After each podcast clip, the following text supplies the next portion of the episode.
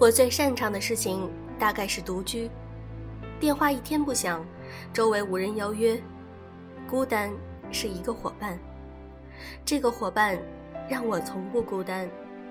来自梁信。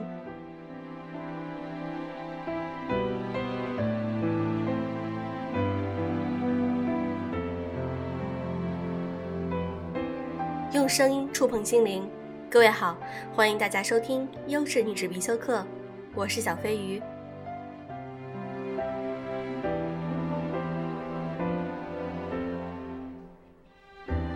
当我们逐渐长大，我们发现，小的时候听的童话，王子和公主幸福的生活在了一起，但其实，在现实生活中，这种童话般的爱情并不是一直发生。所以最近出了很多的黑童话，今天小飞鱼想和大家一起分享一篇黑童话，来自作者怪物不二，《海的女儿》。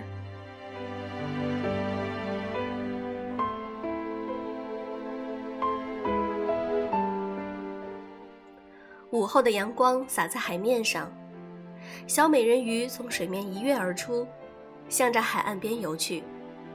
英俊的王子。正站在那里翘首等待。自从上次他救下了险些淹死的王子，两个人就海誓山盟。王子很快要与邻国的公主成婚，他对小美人鱼表白心迹：“我并不爱那个女人，听说她又老又丑。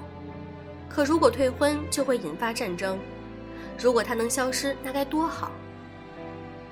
如果她能消失。”小美人鱼若有所思，他哀怨的目光盯着海平面的另一边。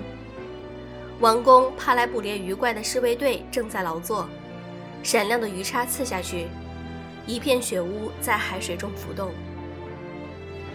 深海中并没有鱼怪，为何还要他们前来捕杀大鱼？小美人鱼问。这里海难频发，每月捕猎一次可以安抚民心。王子回答。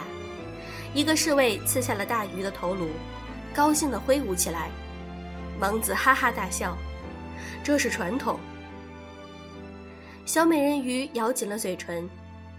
杀生的传统。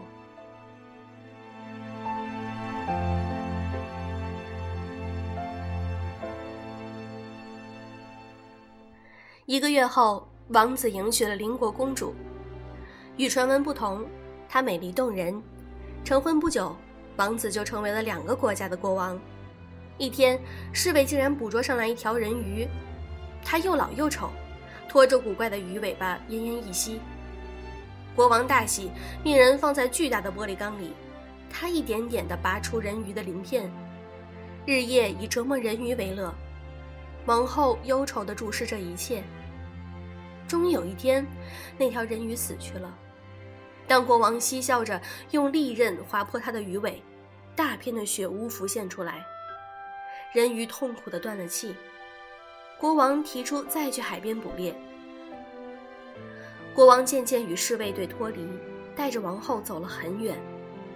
他们来到了曾经国王与小美人鱼约会的地方，就在这儿。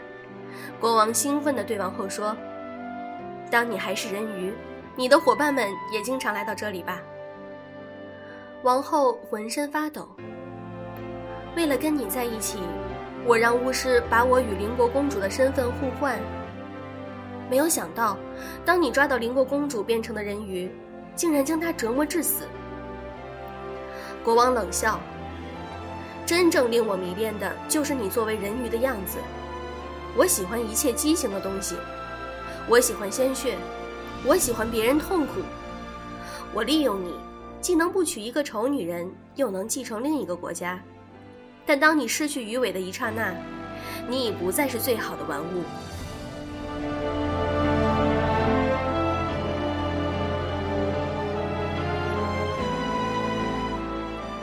王后哭着扑了上去，抢夺国王手中的鱼叉。国王粗暴地推开她，一瞬间，鱼叉划破了王后的手臂，鲜血滴下来。滴在国王身上。国王走下海去，还没有发觉沾染到鲜血的手指慢慢长出了鳞片。你用猎人的真心做赌注，换取身份互换。几个月前的海底，巫师这样说：“一旦真心不在，你就必须做出决断。”以海的女儿的名义起誓，小美人鱼说：“我愿用自己的鲜血将它变成鱼，以此偿还他捕杀鱼类的罪孽。”一片片鱼鳞飞速地钻出皮肤，覆盖了王子的全身。他睁不开眼，只感到瞬间失去了双手双脚。鱼叉倒在一边，他重重地跌进了海水里。鱼怪把王子抓走了。王后流着泪尖叫。侍卫队冲过来，一把把银亮的鱼叉同时刺向那只新鲜的在浅水区不住翻腾的大鱼。一个侍卫刺下了大鱼的头颅，高兴地挥舞起来。